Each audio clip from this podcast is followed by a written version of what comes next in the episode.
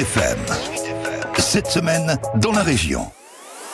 Cette semaine, les lieux culturels ont rouvert leurs portes au public après plusieurs mois de fermeture liée à la crise sanitaire. Depuis ce mercredi, les cinémas, théâtres et salles de concert accueillent à nouveau les spectateurs.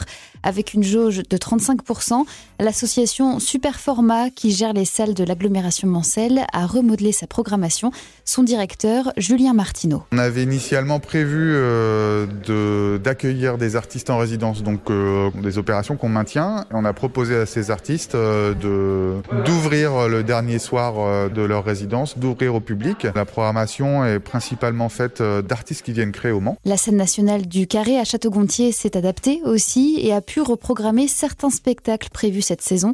Maël Grenier, directeur du théâtre mayennais. Disons que là, on a fait face à des contraintes qui sont aussi des contraintes de disponibilité des équipes artistiques et fait en sorte de remettre en salle, on va dire, des spectacles assez ouverts en termes de discipline artistique. C'est pour ça que c'est surtout la musique, la danse qui seront présentes déjà pour retrouver un peu le mouvement et la joie de retrouver les artistes sur scène à travers des propositions qui sont déjà très accessibles et puis assez joyeuses, on va dire, là aussi. À Laval, comme au Mans, les théâtres restent occupés par les intermittents du spectacle notamment, mais ils ne bloquent pas les entrées. Virginie Bocard, directrice des Quinconce Lespal. Il y a des kiosques qui sont là pour leur communication, mais c'est pas 300 personnes qui sont là, qui nous attendent. Enfin, je pense qu'il faut qu'on puisse relativiser et tout ça, c'est des gens qui ont un certain nombre de revendications, qui sont là avec des espaces ouverts pour qu'ils puissent travailler. Et en même temps, ça continue, mais dans le dialogue et n'empêche rien, et n'empêche pas les gens de venir. Et durant la fermeture des musées au Mans, les équipes ont trouvé une solution pour rendre visible l'exposition Tatoueur-Tatoué,